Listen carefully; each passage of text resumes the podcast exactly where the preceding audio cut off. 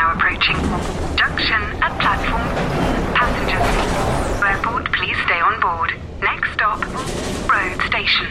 iOS helps you control which apps you share your exact location with. There's more to iPhone.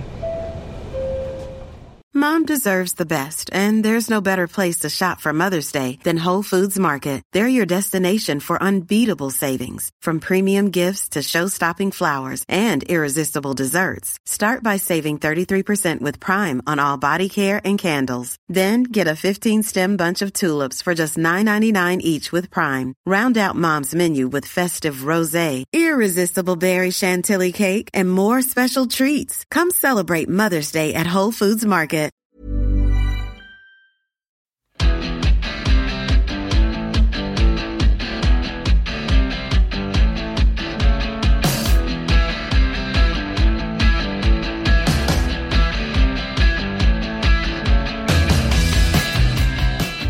Everyone. This is the Ruck from the Times and the Sunday Times. Welcome back. Thanks once again for joining us. The third round of pool fixtures in the Champions Cup done and dusted. Another round, I think, which have thrown up some great stuff and possibly some not so great stuff at all. But once again, loads for us to get into. I've got the rugby correspondent for the Times, Alex Lowe, with me. How are you, Alex? Hello, good, thank you. Very good. good. And Will Kelleher, deputy rugby correspondent for the Times as Yes. well. Hello. We're all looking very smart today, aren't we? We are. We're all going to the red carpet later this evening for the Netflix series that's coming out later Have in a couple of you weeks. two ever been to a red carpet event before? I have. The World Rugby Awards, we've probably both been at different times. Yeah, well, yeah, that's a proper black tie job. I did do a film. Went to a film premiere, but I can't now remember what it was. Was it? Building Jerusalem or one of those, or. Do you know what? I think it might have been the story of the '95 Springboks. What was that called? Invictus. Invictus. I think I might have gone to that with my wife, and we walked down the red carpet, and like I just looked straight ahead, obviously, not because I was trying to avoid being Being papped. being papped or It's like Alex Lowe from the Times. Yeah, all these radio reporters come and talk to me, but I felt really uncomfortable having to walk this sort of What the gauntlet. walk the gauntlet, uh, the media gauntlet, thinking that's usually me on the other side of it, going, Marcus Smith, can I just have two minutes? Yeah. So that's going to be me tonight doing some bits for Talksport. But over the weekend, I was trying to work out what is the dress code for, like, what? How Well, do I need you to get? turn The, are you going to do the usual sort of Oscars question of what are you wearing? Uh, sort of. do I maybe I could add if, if I'm really struggling, then I can add that to the, Gant. the list. The If it's of rugby, questions. it'd be like Gant and Crew and. yeah, exactly. I don't think Marcus Smith wears Gant or crew. I No, reckon no, he's- Charles Tyrwhitt. Oh, that's the sponsor, isn't it? That'd be the the one. one. He'll be in whatever his sponsors are, yeah, Yeah. Nike. And, Yeah, but we are smarter anyway. And as I say, looking back on, on the Champions Cup, we'll get into all of that. We'll also chat about the Lions this week. In the last week, Andy Farrell officially unveiled as head coach for the 2025 tour. No real surprise there, but we'll chat about that. And plans for a women's tour for the Lions have emerged as well. And this week, Steve Borthwick is going to name his England training squad ahead of the Six Nations. So, what are the big questions he faces? That's something we'll discuss as well. But let's start off with the Champions Cup. Alex, you were at Bath. Will, you were at Northampton on Friday night. I saw Steve in his Bristol match report had a line in there essentially saying that it's a competition that has good days and bad days. I referenced it in my little intro there as well. This weekend was kind of epitomised by that, wasn't it? I think we've seen some great games every single weekend of the pool fixtures so far, but each weekend we're also still reminded of the issues with this competition. yeah, definitely. Like, Will, you were at Franklin's Gardens, which, as well as Northampton played, you'd have to categorise as a bad day because Yeah. Bayonne just didn't show up. I was at Bath, uh, who came back from 22 8 down to win on what they describe as their biggest game for nine years, certainly in Europe. And yet, I was sitting just behind Stuart Lancaster, who is a pretty calm, passive bloke anyway, as his team threw away this lead. But then you realise that all they have to do is beat Cardiff next week. They've lost three out of three. They could beat Cardiff at home and still go through to the knockout. And then you're like, well, what does any of it really matter? Mm. And and so even that, which was a big day, sellout crowd, great performance from Bath, but in the end to, to win it, Alfie Barbeary in between two yellows was sensational. So you're like, this is you know that's a statement performance, and Racing have lost three out of three, and yet Racing can still get through, and then. That sort of dulls it a bit for me. It takes it takes some of the edge off the occasion. Well, I, already looking ahead to to this weekend coming and the matches that we might be able to cover, and actually you look at it and you think Sale La Rochelle's a really good one because that is kind Yeah. of winner takes all, but there's quite a lot sort of already sorted or that's not that dramatic about the final day, which is a shame. I just yeah, that that thing of four teams getting through and you you're you are able to qualify with only one win isn't great. We have bagged the Champions Cup a fair bit over the last few years, and I think all of it's kind of constructive criticism because there is there is so much in there that's great, but it's there's quite a lot that doesn't work still. And we know we say that all the time, but like my game with Bayonne, I was with our friend Guillaume, who we've mentioned before from L'Equipe, gave him a lift up. He did a little French triple header in England, and he covers Bayonne for L'Equipe and was saying that they, they just told the coach said to guys like Camille Lopez just stay at home. Like they haven't lost at home in the top fourteen for two years, but they hardly win away. They're sort of the French stereotype writ large Bayonne, and he just sort of thought for all the pretty attack that Saints put together for how good Fin Smith was, Tommy Freeman was, Tom Pearson was. He just thought it was kind of a training run, and you've got fifteen thousand people there, roughly. Good atmosphere.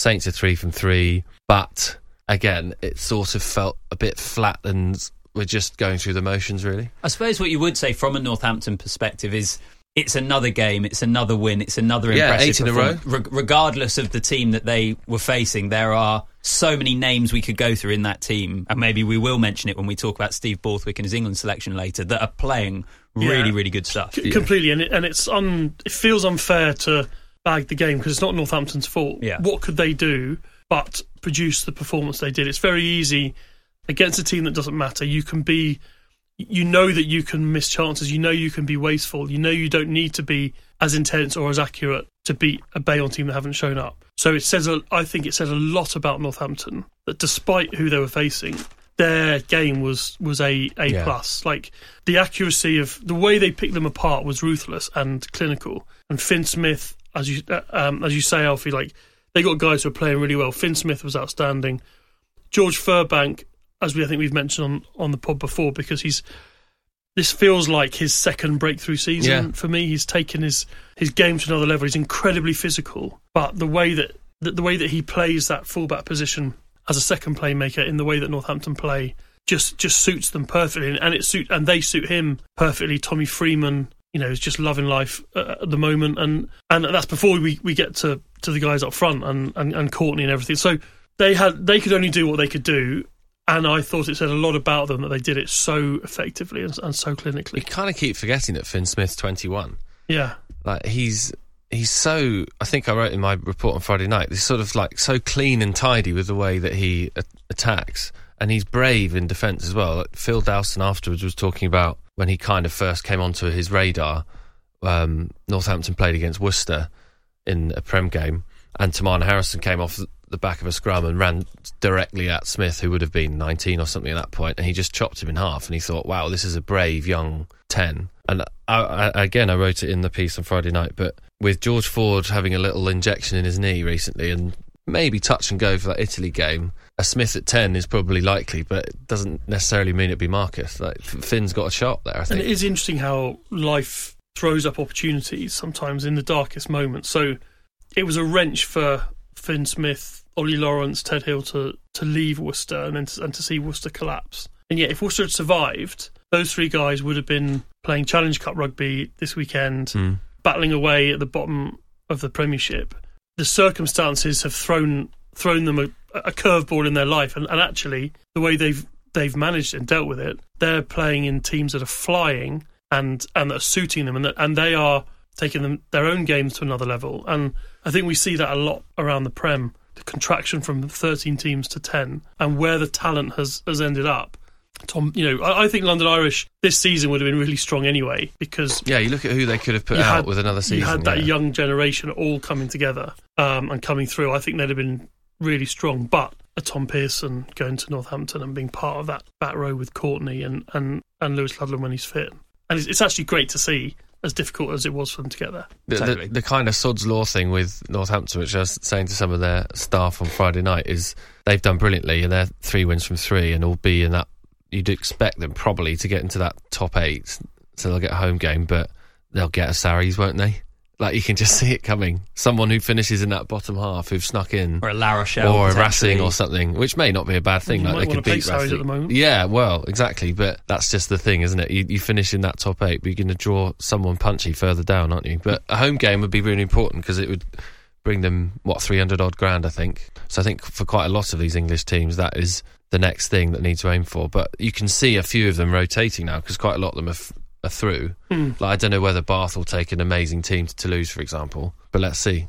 Exeter could be another one as well. So Northampton and Exeter are both through in Pool 3. Exeter with a 1917 win against Glasgow. This game, the ending of this game was absolutely bonkers. So it wasn't the most high quality match that's ever been played, but it was it was fun. It was great, Yeah. and it was like a proper cup tie, as we'd say in like football, wouldn't we? In the FA Cup, we'd say, "Oh, that's a cup tie," um, which is sort of a, redundant phrase, but we know what it means. But the chaos at the end was just hilarious. Yeah, so I mean, I know many people listening would have seen this already, but Exeter scored a late try and Henry Slade with the clutch conversion to, to give them that slender lead late on. And then it ends up clock in the red, Exeter put in at the scrum five metres from their own try line. And then under all sorts of pressure, number eight picks it up, doesn't connect with it at all, which means that the Glasgow flanker can scoop the ball up and score what they thought was the winning try. Yeah. It gets reviewed, and ultimately they say that the flanker had Yeah, he released his bind too early. Yeah. Released his bind penalty to Exeter. Game over. But it was just an insane ending. It was the least clutch thing you've ever seen. That if if Slade's consistent goal kicking at the end of games is winning the matches, he must have just been like, "What the on earth is going on here?" Like Ross Vincent at number eight is um, a uni boy um, from Joburg originally, I think.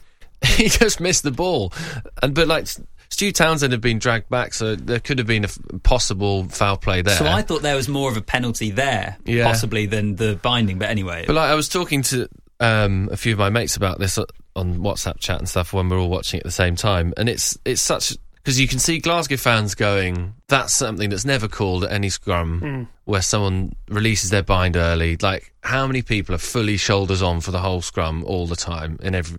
But uh, my point, I suppose, is well, if a try's been scored and a particularly match-winning try, it's got to be given as a foul, hasn't it? And the reason why he was able to pick up the ball is because he released his bind too early. So, of course, however, the other thing is the front rows had collapsed. So, if he was fully bound on, is he like pushing the bum of the front row further into the ground by putting his shoulder on it? So, it's a hard one. But I, I know lots of Glasgow fans, and I know Ryan Wilson on the telly was absolutely incandescent about it. But I thought it was actually just quite cut and dry. It just was offside and shouldn't have been a try. What do you think, Alex? Oh, I, yeah, I, I just think it, it was a classic rugby situation Hmm. where so much was happening in a grey area that a referee can or can choose to Go one way or to the go other. one way Yeah. or, or the other. I mean, if once the scrum's gone down, the referee can choose to blow either for a penalty or for a reset. Yeah, I suppose he could have given a pen. you know, there's, so there's so it, so much of it is judgment, and that's why that's how rugby is. That's what how rugby referee. That's how rugby referees manage the game is Mm. is judgment. And then, you, as you say, where you get to a point where a try scored, and suddenly you have to go black and white, and it wasn't a black and white decision. I think marginally it was probably the right call, but if they'd just gone, listen, it was a it was a total mess on the floor. We're gonna get we're gonna stick with a try. I don't think yeah. I don't think there would have been an enormous outcry. I suppose either. that there are a lot of people have said, "Oh, why doesn't in that situation the, the benefit of the doubt just go to the attack for a better Yeah. game?" But pff, I don't know. I don't know because then, because then then you get that. benefit of the doubt on a forward pass Yeah. Because you because we all want the try to be scored. And like, let's uh, And- extrapolate it to a World Cup final where we have had decisions like that. For example, the the knock on that maybe they shouldn't have gone back so far Yeah. to disallow the Yeah. All Blacks try. You go, okay, so we're giving the benefit of the doubt to the attack in the World Cup final and But changing but the hands of the trophy. There, There is there is a benefit of the doubt is about it it means you're not sure, yeah, and rugby's full of decisions where you can't be sure. Like I was at Bath and Alfie Barbary, six minutes in, abs like thunders into Mm. Max Spring, shoulder to the throat. It looked to me like it was a red card. I mean, it, my first thought was is one of those where he's his chin has has come forward because of the force of the impact. But then when you see it again, like no, that's that is to the throat. That's all. Yeah. But the ref can't see it properly because the winter sun is shining onto the screen at the rec. I mean, that's budget, isn't it? Yeah. So he's going to the TMO. You've got to help me, and and then he go. Then the ref goes, "Oh, there wasn't high degree of danger." I mean, it's all they're all looking for mitigation, and mm. Is there a something in that as well that it feels like the officials are trying to find mitigation more Definitely. now than compared with, say, the World Cup? Definitely for disciplinary things. Like Yeah. they're trying to find a reason not to issue a red card, and I, and I, I get that. That's what the players are and the coaches are desperate for. I get that, but what I mean is, is it's all these are all like m- minute judgment mm, calls mm. all the way through. It just so happens that you have one of these situations that that decides a game. I think it was probably probably was just about the right call, Yeah. but it feels such a minor thing to settle a game on. Tom May said something on TNT after the Exeter game where he said, by nicking wins like this at a young age, you learn what it takes to win big games, which I thought from an Yeah. Exeter point of view is another quite a, a good thing to focus on after a game like this of what that young team will learn from it. And actually, I think maybe similar for the game you were at, Alex, in terms of Bath. It is a another game this season. They've had a few in the Premiership. They've had some in others in Champions Cup as well, where Bath are winning games that you feel previous iterations of Bath would have lost. That Bath team that Definitely. had a soft underbelly doesn't have that so much. Definitely. And we talked about, I asked Johann van Graan afterwards about characters. Alfie Barbeary, there's a great picture that David Davis from the Press Association took of Joe Cokanasiga being tackled into touch. He's like folded up in three different directions. It's a great, it's a great image. And while that incident was being reviewed, whether it was a try or not, which it wasn't, Alfie Barbeary is giving the old, you know, like revving up the Rec, going like we we got to come back here. They're 14 points down, and it was the just the force of personality from him and from others like Finn Russell, like Ollie Lawrence, like Josh Bayliss made an impact. I thought when he came on, just driving them forward, they hit they hit Racing with two tries in three minutes, and then had to defend on their own line right at the end, and they stuck it out. It's that classic thing of how do you define confidence? What does it look like? Well, it looks like a team that, that believes that they can win from 14 points down. Yeah, and actually, maybe particularly Barbeary. They're the sort of player that if you're a fan of the team they're in, you just absolutely love them. Yeah. the, the, you're Yeah. bringing them with you, and I don't know. England know that they need to have a bit more of that, don't they? And Yeah, it's like like- Jamie George was talking about that last week, Completely. bringing fans with us, and they're Completely. exactly the sort of players that Twickenham will go. God, I just love coming to watch him. Barbeary got sent off and he got standing ovation. Yeah, which, which is yeah. like very, very, you know, the game is on the line. Now, the red card was one of those that it was a second yellow for leading with his, his elbow into into contact.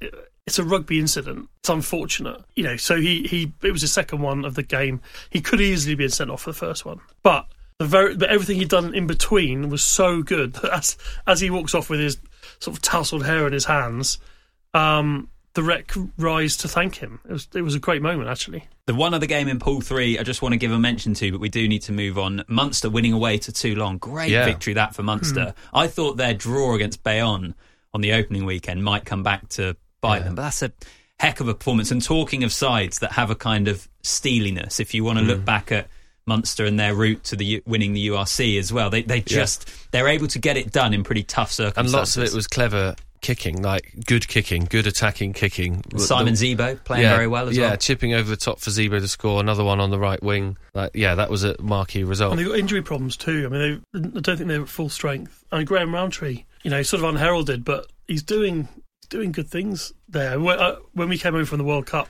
we got one of those classic emails from betting companies that said, "Here are the odds for the Lions head coach," and Andy Farrell was like miles ahead of everyone else, obviously. Then it was Gregor Townsend. Then it was Steve Borthwick. Uh, and then it was Graham Rowntree, fourth favourite to be Lions head. No, he was never going to get the job, but and we'll probably come on to this. I wouldn't be surprised if there's a role for Yeah. someone like him in the coaching team. Yeah, absolutely. The one thing I was going to just, just going back to, Bath, which is a sort of wider point, but on Bath and Exeter, I think, and then you see the opposite of it with Gloucester and Newcastle, I think, and it's a, it's a phrase we everyone takes a sip of their drink every time you mention momentum in the Six Nations, don't they? But it's just one of those when you're in that groove of knowing how to win, you just sort of get it done without almost you are you are trying, but things just come for you, fall for you, don't they? And then the opposite is the same. Like it, the week before this one, I was watching Gloucester. They should have got something out of that game against Bath, but just didn't. A rubbishy pass at the wrong mm. time. And Skivington was talking about that afterwards, just kind of going like, when you're in one of these ruts, that stuff just doesn't go for you, where it does if you're in the other Completely. I side. Of it. remember I, I would when Ben Kay was a columnist of ours, and, and I would write help him write his column, and he would talk a lot about confidence and momentum. And I was like, but we- we need to. What do you mean by that? When you're when you're out on the field and you're not confident, what does that look like? Mm. And he's like, it's it's all the it's the tiny delays and everything. It's let's say the lineout's not going very well. The the timing's off because the hooker's slightly reticent because he's not. He hasn't maybe he hasn't hit his jumper a couple of times, and the jumpers aren't certain, and the lifters aren't quite certain that they're all in sync because it hasn't worked. So everyone delays it slightly, and then and then and then it doesn't. You know, the, the, the ball doesn't meet the meet the jumper, or or the in that gloss situation that you know that it hasn't been working, so you're trying to make it work, and then you force it just that little bit too much. At that level, it's the most minute things. But the flip side, let's take Bath, two or three times in a game that's tight that they're chasing. Ollie Lawrence is is carrying it one handed and offloading out the back of his like Fijian style. Now, if now no Gloucester player can risk doing that mm. because they're losing, and if you do that and it slips, then it just compounds the situation. But Yeah. if you're if you're winning and you're playing a team that's that's flowing, then you don't think about it, you just do it, and that that is the that's the, the minute difference because the skill level is the same. Well, let's talk about a team where things all of a sudden seem to not particularly be Yeah. going their Oh, way. Let's well he- done, Alfie. head Good in- segue. Thanks. Got to earn my money somehow. Uh, so. Getting into pool one, then Lyon and Bordeaux are both through. Uh, the Bulls aren't definitely through, but after beating Bristol away from home, um, they look in a pretty good position to go through. Bordeaux 55, Saracens 15. Saracens is heaviest ever European defeat, a side that aren't in great form generally, if you look at the Premiership at the moment as well. Lawrence Dallaglio on the TV speaking after this one, I saw he say, he, he said, This is the story of the weekend, which I know not in terms of necessarily the game, but you can see what he's getting at in terms of Yeah, definitely. the scoreline of this uh, uh, for Saracens. Yeah, it's just one of those that doesn't happen, does it? Like Saracens don't get a smack for fifty. And I, I remember one time they did was um, I- you might have been there too. Yeah, that yeah, Clermont. um, rearranged game on the So if people remember a few years back, it was a snowy weekend, and the Sarries game got moved to the Monday and played behind closed doors before we knew what that meant in COVID. yeah. Um, and Alivereti Raka scored a hat trick. It was absolutely absurd. And actually, that was a point where Sarries, I think, had lost seven matches in a row then. Yeah. And everyone would have heard him who listened last week, but Jamie George was the guy who we all spoke to. Who's he's often in that role. Poor him when either Sarries or England have lost over the years. He's the dollop of honesty, but he was very good that night and saying like we need to just really reset and change some stuff. And they ended up having a, yet another really good season. But that hasn't happened to Sarries for a long time. Like the way they obviously got relegated, we know about was salary cap related and all that. But since then, they've kind of been on this sort of rebirth. But it really seems like a, a different season this year for Sarries. So five defeats in seven Yeah. now, and in the middle of it, you've got Owen Farrell That's got to be a big part Um, of it, surely, if- subconsciously. certainly coming out publicly. How long they've known within the club, not sure, but it's now public knowledge that he's looking to, to leave, and Stuart Lancaster's confirming that talks have happened, and what Lancaster was implying was that he wants him, and as long as a deal can be done between Jacky Lorenzetti and Saracens for to buy Farrell out of the last year of his contract, About half a million quid. then it will be done. So that's come up in the middle of, of all of this. And and then you've got Mark McCall saying that this group who came through together, this adventure that we've been on, is coming to an end and we need to start a new adventure. And it just, at the moment, and Saracens have enough quality in four months, five months' time to go and win something. But at the moment, it feels different to that year when they went seven, when they lost seven in a row because because it feels like the end of something. And that Yeah. felt they were very much in the middle, and it was just a blip. This feels like the end of something. You've got Mako's retired from England this week, last week, and you think that's probably foreshadowing a, a move somewhere else. Billy's maybe similar, Billy similar. depending on what happens on Wednesday. Owen, we now know, is looking to leave. Will this unravel quickly and will they win nothing? Or will they use, as Jamie George talked about really well on the pod, will they uh, will they use the, seven weeks off to regroup and, and come again? Because they can't. They're going to get through. The season isn't going to be isn't going to be over by the time we hit the Six Nations. But they- they'll still have enough opportunity to do something. But that's the time. Like, will they will they regroup, or are they already thinking this is the end? We, we're at the end of our I adventure. think the, the best thing that can happen to Saracens is that the Owen Farrell thing is sorted in the next three, four weeks. yeah, Because, as Jamie George said it last week, the break's coming at a brilliant time for them, really. Whereas it's not coming at a good time for Northampton, who just keep winning and winning and winning and would hate stopping. Because whether they are actually thinking about this on the field or not, there's got to be something subconscious that of uncertainty around Farrell's situation that bleeds down through everything else, and that's not questioning his commitment, which, should never be questioned, or his leadership or anything. But the whole Sarries thing for a decade has been built on brotherhood, wolf pack, togetherness, and like fighting as a group of mates. And when the figurehead of that is looking at going somewhere else, it's so natural for everyone else to go, "All right, okay." So not quite the wolf pack anymore. Yeah, so it's not. It's not, not that it's not, it's not that, that they're not committed as much as they have been. It's a mindset thing, and there's Yeah. clearly a change in mindset at the club because it, Mark McCall is the one saying we're coming to the end of our adventure. We, we need to start a new a new one, and i.e. the sun is setting on everything that, on on this project, and we now we need to start a new one. And, Yeah. and but what I- but I wouldn't want to write them off No. too soon because, especially if Farrell gets all sorted, and I think that would help because it it just clarifies everything. And then they And- can go into the end of the season going, "Let's And- do this to and Owen exactly, and all that." and then, and then they go seven weeks off, regroup, come back, short project. Mm. Let's go and smash this for two months.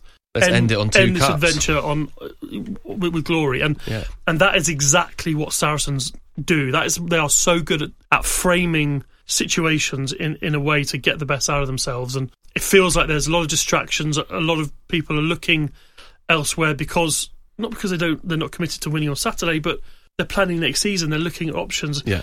There's just a there's there's there are distractions floating around.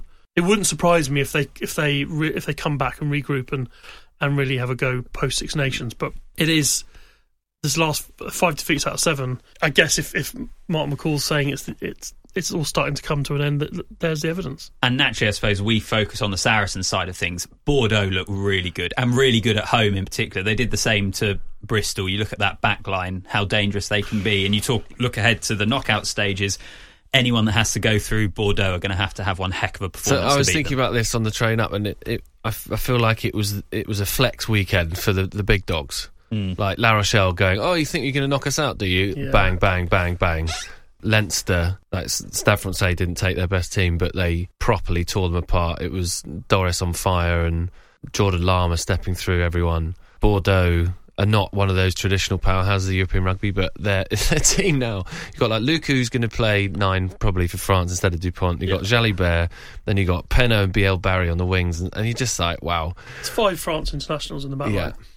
All of those three really laid down a marker of like, we may not have played the full hand yet, but we are not going to go down without a fight. Toulouse with the away win against Ulster uh, as well is a decent result. Let's finish Yeah. off our Champions Cup chat just with Pool 4, the pool of death, which is kind of proving to be that really. Leinster, the only ones to have guaranteed their place in the last 16 so far. Sale with a battling performance but defeat away to the Stormers. I think any teams that have to go to South Africa in the latter stages of the competition, similar to what I just said with Bordeaux, but are going to have their work cut out. Um, so it kind of comes down Sale, La Rochelle this coming weekend. Heck of a final fixture, isn't it? In a in a round where, as you mentioned earlier, Will, there are probably going to be quite a few dead rubbers, or even Yeah. you look at Lyon, for example, might rotate heavily for the game against Saracens. That Sale La Rochelle game is going to be fascinating. Awesome, yeah. And you actually, yeah, you, you can't imagine Stade Rochelais, as they're written down, um, missing out on the last 16 at all, can you? And it'd be an incredible victory if Sale were to beat them and knock them out. And actually, you, you then think about it and you go, I know Sale got to the final of the Prem, and we talk about them a lot because they're a really interesting, good club to talk to. Um, but would it be the worst thing if they dropped into the Challenge Cup, had a chance to win that competition, win a trophy, which they've not done since 2006? It's like Quins in the years gone by and other teams like that, where you think actually they're not probably at the level where they're going to win the Champions Cup, so why not drop into the Challenge and have a go at that?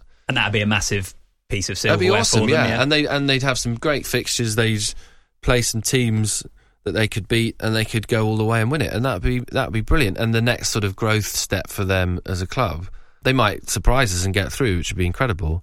The other one that's interesting in that in that pool coming up this weekend is Leicester against Leinster, and I, usually you'd say, well, Leinster will will probably beat them fairly comfortably, and that has happened in the last couple of seasons, hasn't it, when they've played each other?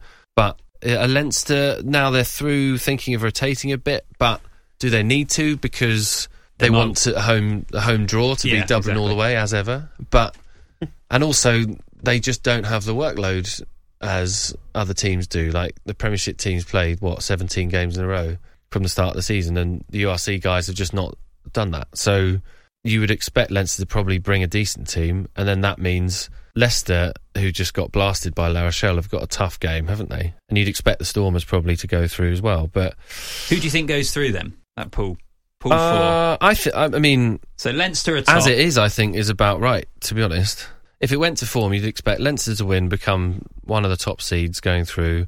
Stormers to beat Stade Francais away, probably, uh, depending on what team they bring, and then Leicester to be defeated, but possibly go through because they got uh, more points to Sale, and um, La Rochelle to beat Sale, and everyone kind of stays roughly where they are. That well, I tell you what, there you go. There's another. So I said earlier, Northampton could finish high seeds and draw Sarries, but what about finishing high seeds and drawing Leicester? So here's a hot take for you quickly before we finish it off. So um, I think it was Rugby Inside Line. We're going through this on Twitter and looking at the percentages wins of each of the leagues, and the Premiership is top. They've got the best record across their set of sides, mm. and the top 14 got the worst. But I would still say that a top 14 will win it, whether that's Bordeaux, La Rochelle, Toulouse. Like someone's going to have to go unbelievably deep in the well to beat one of those, and they will have to do at least one of them away. So I think a top 14 to win it again. It's going to be good. Whatever the qualification permutations, then after next weekend's round of fixtures, we'll cover next Monday on the pod. For now, we'll leave it there. Next up, though, we're going to discuss the British and Irish Lions. VoiceOver describes what's happening on your iPhone screen VoiceOver on. Settings. so you can navigate it just by listening. Books. Contacts. Calendar. Double tap to open. Breakfast with Anna from 10 to 11. And get on with your day. Accessibility. There's more to iPhone. Mom deserves the best, and there's no better place to shop for Mother's Day than Whole Foods Market. They're your destination for unbeatable savings, from premium gifts to show-stopping flowers and irresistible desserts. Start by saving 33% with Prime on all body care and candles. Then get a 15-stem bunch of tulips for just $9.99 each with Prime. Round out Mom's menu with festive rosé, irresistible berry chantilly cake, and more special treats. Come celebrate Mother's Day at Whole Foods Market. When you make decisions for your company, you look for the no-brainers. And if you have a lot of mailing to do, stamps.com is the ultimate no-brainer. It streamlines your processes to make your business more efficient, which makes you less busy. Mail checks, invoices, legal documents, and everything you need to keep your business running with stamps.com. Seamlessly connect with every major marketplace and shopping cart. Schedule package pickups and see your cheapest and fastest shipping options from different carriers. With rates up to 89% off USPS and UPS rates. And with the Stamps.com mobile app, you can take care of mailing and shipping wherever you are. Make the same no-brainer decision as over 1 million other businesses with Stamps.com. Sign up with code PROGRAM for a four-week trial, plus free postage and a free digital scale. No long-term commitments or contracts. That's Stamps.com. Code PROGRAM.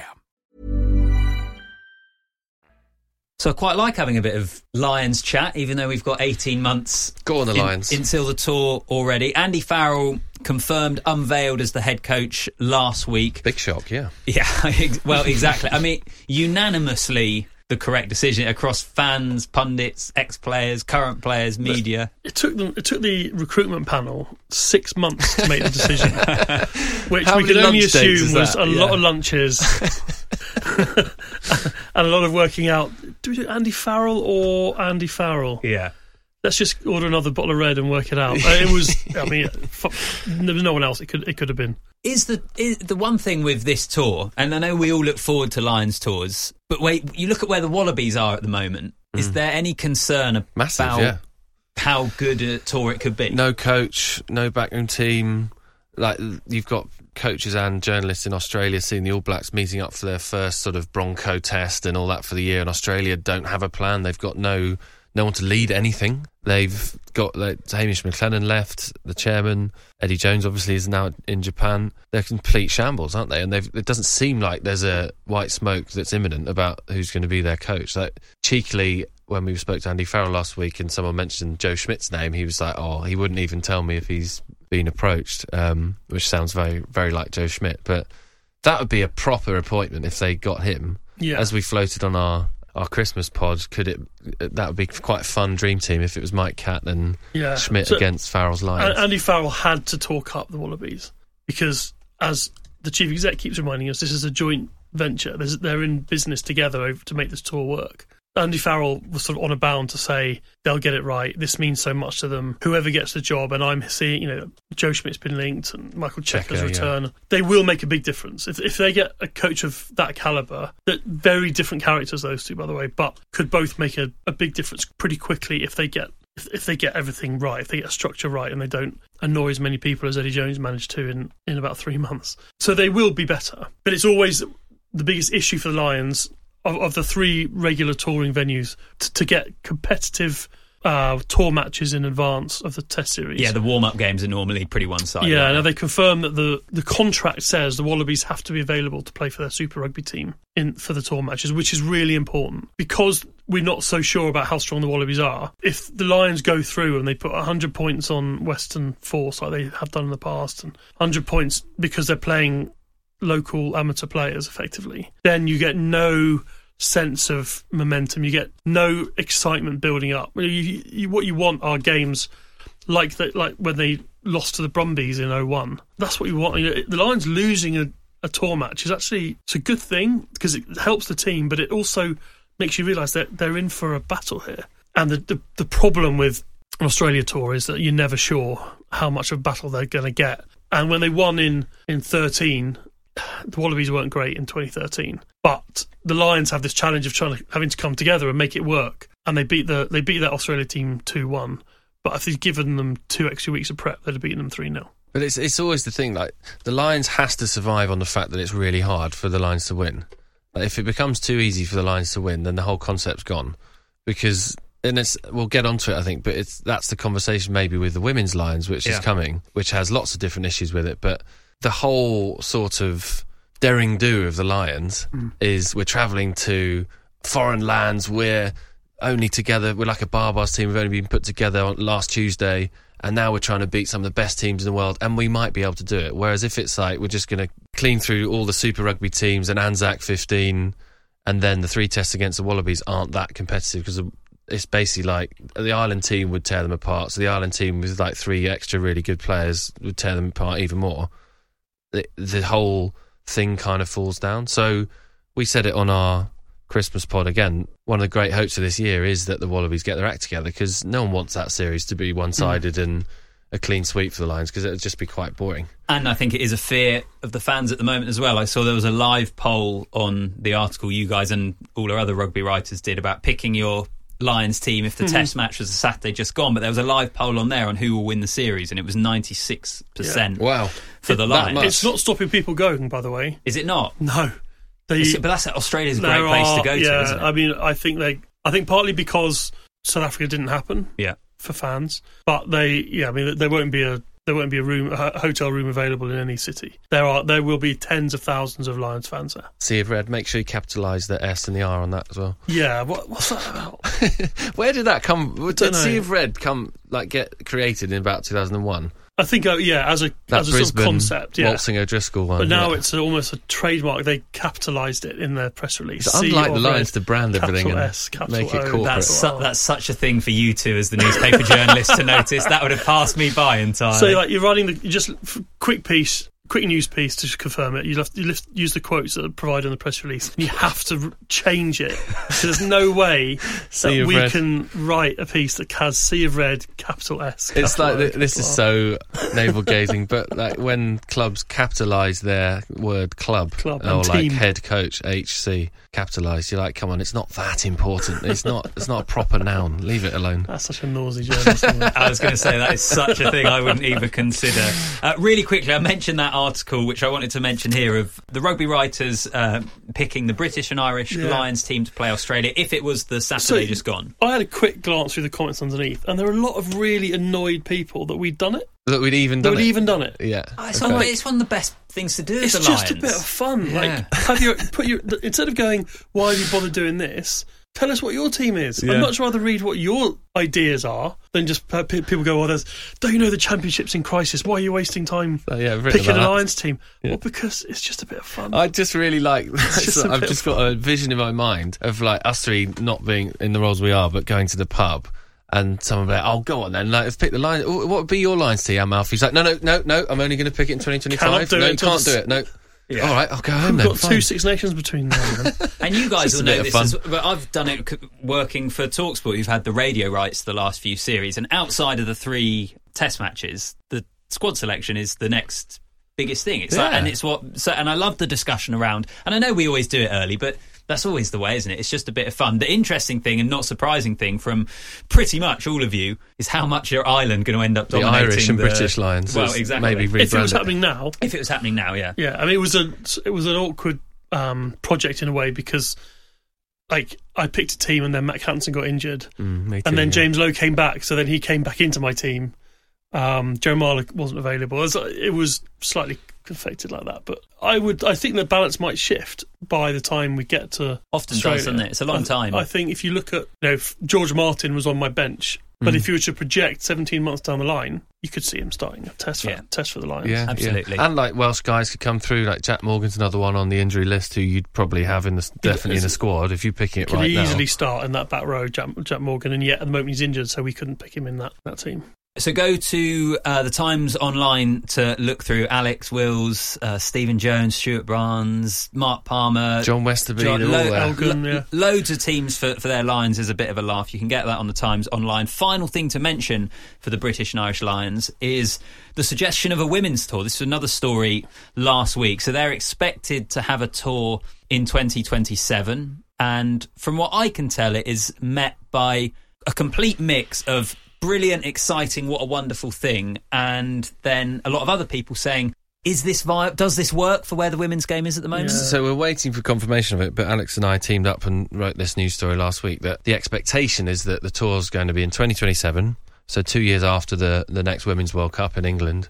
Um, it's going to be in or against New Zealand in some form. We're not quite sure about the makeup of the tour matches yet, but there, it will feature a three match test series against the Black Ferns, who are the world champs yet. Well, they might not be by that point, but they are at the moment. yeah. But yeah, it's it's a really interesting one because there are people that cover the women's game far more extensively than us that are very sceptical about it and Yeah. think why should the women just ape the men?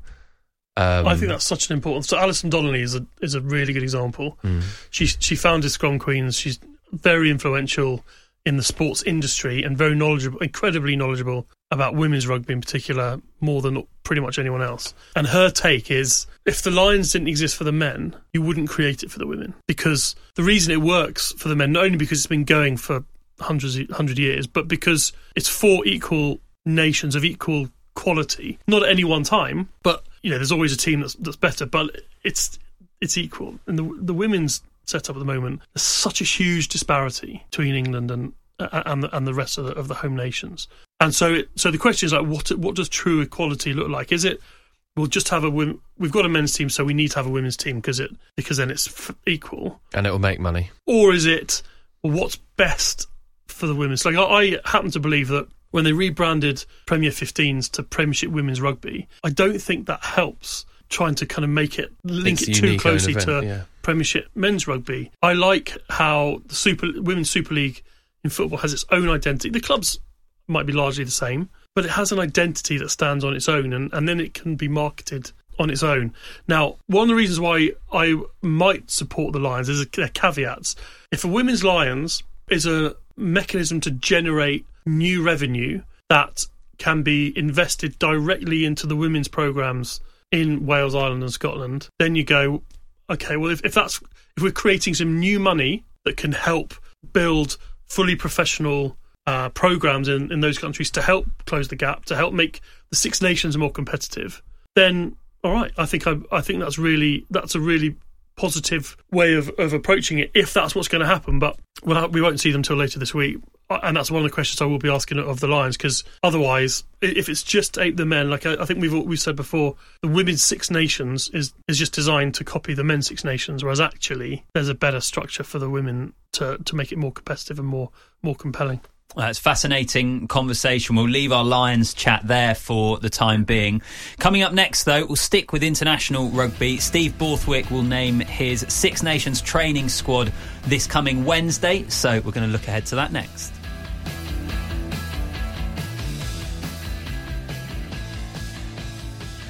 So, England Six Nations squad named on Wednesday. What are the big questions do you think facing Steve Borthwick heading Captain? into this? Just about everything. Captain, the entire starting 15, uh, anyone who can play prop, both sides of the scrum, um, a whole new back three, back row, 10, 12, 13. centre.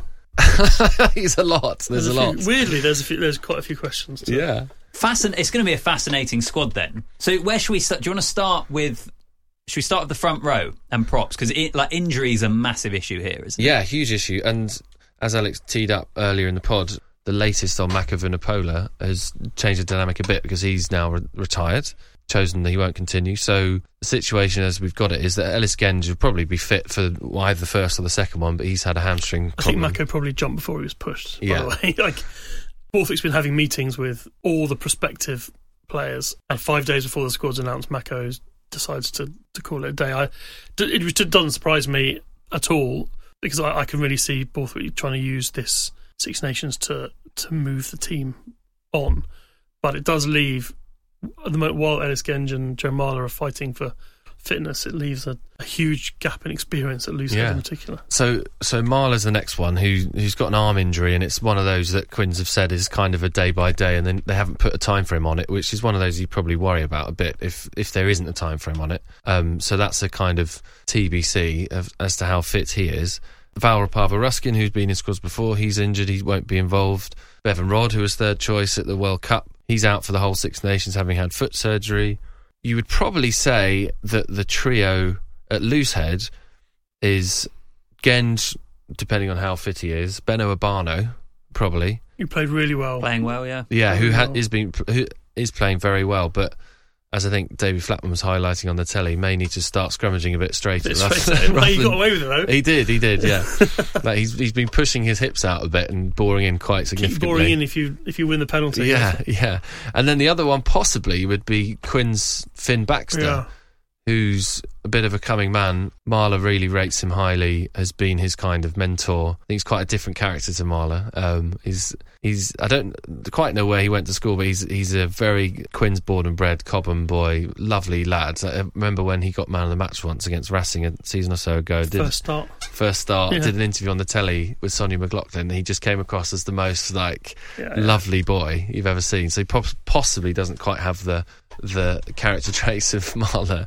Yeah, there's a gap in age and experience, but which England's going to have to wait to be bridged. But there's a Fin Baxter, there's Tarek Haffar from hmm. Northampton. But he has hardly played Who's much hardly for played. Saints. Oh yeah, I'm not saying he'll he'll be picked for the Six Nations, but like there's a there's a group that they're excited about England, but they're all 21, 22 with very little rugby in, in them. There's the Asher Opoku-Fordjour situation where Sale pick him at tight head. England see him at loose head, but I think he's going to be with the 20s this year as a loose head.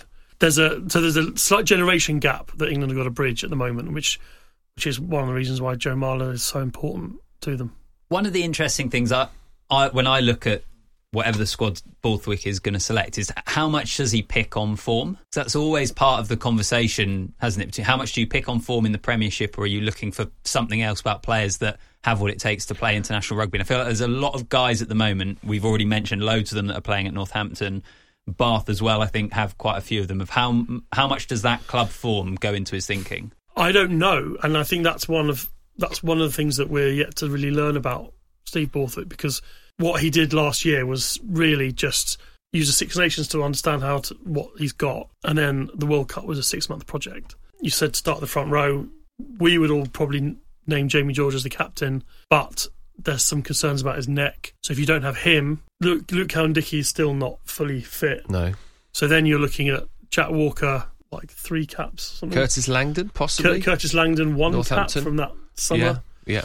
Jamie Blamire's always been in and around you know, you, you suddenly got hardly any experience at hooker. Theo So- Dan, obviously. As well. Th- uh, Theo Dan. But then you go back to the Northampton guys that we spoke about. On form, would feel impossible to not pick George Furbank, Tommy Freeman in that squad. But how does Tommy Free? How Tommy Freeman? I think could fit in on the wing. He was brilliant in Australia, twenty two. But where does George Furbank fit into what Steve Borthwick wants hmm. for England? And that's why I say we don't know. Because if he and Richard Wigglesworth are just going to play their style, the way that England played at the World Cup, pragmatic, defence first, kick chase rugby, then you don't pick George Furbank.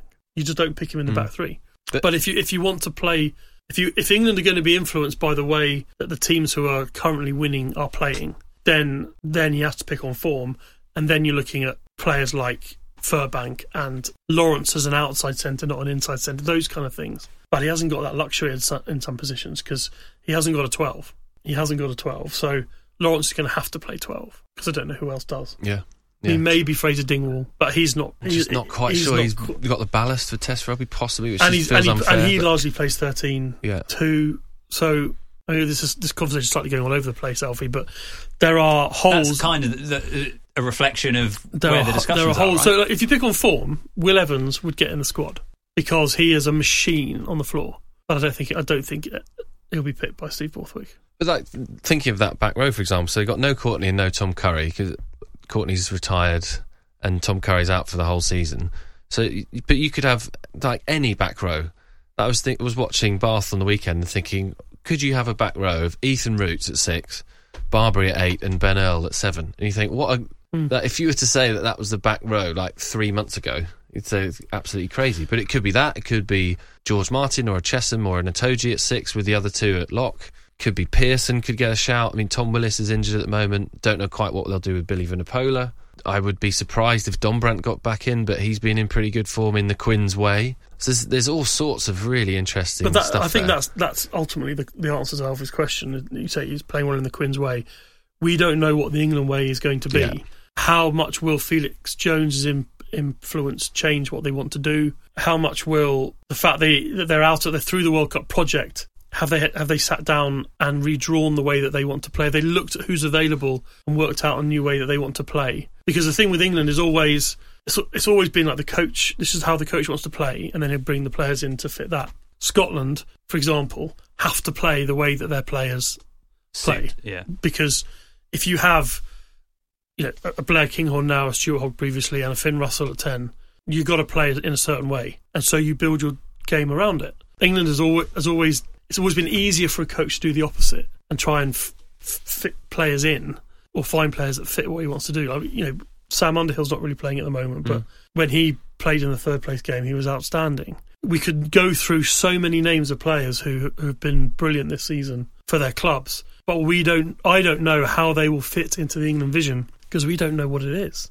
Does that make sense? It's like Totally, Yeah. yeah. something that Steve Borthwick talked a lot about. He talked about I want the players to be themselves, to play, to train and play with England how they play with their clubs. But that's not actually the reality. Well, they fundamentally didn't do that. It's not the the World Cup, reality. but that was a different context. but then I he said suppose, that's what he wanted. Yeah, exactly. Yeah. So if, if that's what he still wants, then the England team could look really different, and and maybe they'll run it from places they don't they don't currently run it from, and maybe they'll explore selections that they wouldn't have explored before. It's exciting though. yeah, it is. Is it like Wednesday should be like Well, really interesting? We quite, day. I mean, often is, is the way with these squads. They're quite fun to look at because it just opens avenues for new stories for us to write about and new people to get excited about. Like we did a on the basis of Steve Borthwick name checking him the, a couple of weeks ago. We did an interview on Saturday with Ethan Roots. He's got an incredible story and. Maybe he's someone I might not have gone and met if Borthwick hadn't mentioned him. So that's that's good. Uh, we, the rugby needs a bit of that of new characters and new people to talk about. Yeah, I mean, I think Bath could have ten players in that squad potentially, and Alfie Barbeary is one who yeah could make a big difference for England. He, he's been in and around it, but he's always been injured. He's always had injury. He's been he's played more minutes this season and more consistently than, than ever, and against big name opponents, he's making a mark. Johann van Graan said that when he signed him, he challenged him to become the best ball carrier in Europe. And he says he's not there yet. And clearly he's not there yet. But as I as we talked about earlier, the force of carry and the force of personality, there are there are new and exciting options there for England. How it all meshes together and how Borthwick builds the jigsaw is a thing that we, we just don't don't know yet. There also another quick element of it all is is he trying to beat people to players. So Manny Faye is one of them. Would he just give him a cap, get him in, so that he locks him in for England? Tom Roebuck's another one. Qualifies for Scotland. We spoke to him on the pod a couple of weeks ago, didn't we? He's got a choice to make. I think he probably will lose uh, whether he was looking at it or not. Arron Reed. It seems like he's going to go to Scotland. So there's there's always those elements in there too. Of do you try and get someone first? And there's, there's an England A game against Portugal A. I think they're going to Yeah. effectively Portugal A. It's not going to be the World Cup squad. That's an interesting one because the coaching team for that includes Sam Vesty, who's the mastermind of the way Northampton play. It couldn't be more different Yeah. in outlook to Richard Wigglesworth and Steve As Borthwick. Stuart Barnes was writing the other day. Yeah. So, what's the intent here with the England A team? If the if what the coaches are, if their vision, you know, Fin Smith is playing like he's playing because of Sam Vesty, and Furbank is playing like he's playing because of Sam Vesty, and so will they just end up playing in the A team? And the A team could be a, good- like a, a great, a great Buy place tickets to to be. the A team. That's what we're Well, I think saying. it's the A, yeah, and then and then the senior team will have probably Freddie Steward at fifteen, Yeah. maybe maybe Freeman on on the wing. There'll be some new names in this squad for Hmm. sure. And and this is a very rambling answer to your first question, but some form will be rewarded because it has to be. That's one of the interesting things not to balance, though, isn't it? Because it's everyone will always want to see the exciting, maybe sometimes younger, inform players play, but there will also be a big pressure for England to win because once again they cannot have another Six Nations where No, can't they're a finishing five. fifth. Yeah. yeah. So that's how he balances that. I think and, is and really as we've said, the fixtures are lined up for them. They have been Yeah. in previous years, and they keep losing to Scotland, which ruins the momentum thing. But Italy away first, then straight into Wales, who Wales at home. like Cardiff got smashed by Quins on the weekend, and the other US teams in the URC are not that hot, are they? But it's different when they get the Welsh shirt on. But I think the massive challenge for England, whoever they pick, is finding that character, that identity that Jamie George was talking about. Show more of themselves, bringing people with them. Maybe someone like a Barbeary who can get Twickenham off their feet and stuff. They need that. They really do. Well, Times Online on Wednesday. Alex and Will will be right across the squad announcement in the paper on Thursday. Let's finish this week's episode, God or Goddess of the Week, as we always do. I don't mind kicking us off. Tom Pearson was who I'm going for here. A guy who had a huge amount of plaudits when he was at London Irish to the point that people were clamouring for him to be part of England squads himself. Moved to Northampton. Had a reasonable start to the season, then maybe amongst a lot of the names that are getting mentioned in that team at the moment, a bit quieter. And I know Bayonne rested, rotated. They didn't put up much of a fight, but I thought he was excellent in that game on Friday. Ball carrying really good. Exactly the sort of performance I'd have thought he could do with ahead of Steve Borthwick naming his Yeah. squad in terms of what he has the potential to bring to the team. So I was going to, I'm going for Tom Pearson. Will, Alex, who wants to go? Uh, Alfie Barbeary for me. Yeah. I mean, just having seen him uh, in action on Sunday, uh, and we've we've spoken a lot about about his qualities and it's just character. I just like his character. I like his approach to the game, um, and I think he could get England fans really excited because you know he's just going to give. He doesn't take life too seriously, but he when he's but he's uber competitive, and, and I like that combination. Mine, I was having a think. This isn't the best player of the weekend. This isn't the the best performance of the weekend. But just for a moment, that actually didn't matter at all. But he was he lived all dreams of second rows who think they're a centre. yeah, You're looking at one right now. Um, Lewis Pearson with the with the left-footed kick to the wing to set up a try for Zach Wimbush, who's a, who's another uni boy. It savagely got taken back, chalked off, but. I just love the like cheeky smile on his face. that is that is the, the dream scenario for any any lumbering oaf in the in the forwards to do something like that. So he can be my slightly Mike hipster god of the week. moment. Yes, yes, Tadger the, the Portugal hooker. Yeah. So yeah, Lewis Pearson. That was I loved that. Yeah, it's a good one. Uh, well, this has been the Ruck from the Times and the Sunday Times. We'll leave it there. Another really packed episode, but make sure you follow or subscribe wherever you get your pods from. Leave us a review as well. Alex, Will, appreciate both of you joining us once again. I'll see you both tonight for the red carpet event for the Six Nations Netflix documentary. When actually next week on the pod, Oh, let's tease it. We don't we won't say who it is, but we've got a special guest coming next week. special guest to do with that Netflix documentary. So should, be- I think that's going to be really interesting. Like, I think people should listen to that. That's good. That important man is going to be interesting to talk to. So there you go. Teased you. Next week, come and listen. Well, there you go. Have a great week. We'll be back with you next Monday.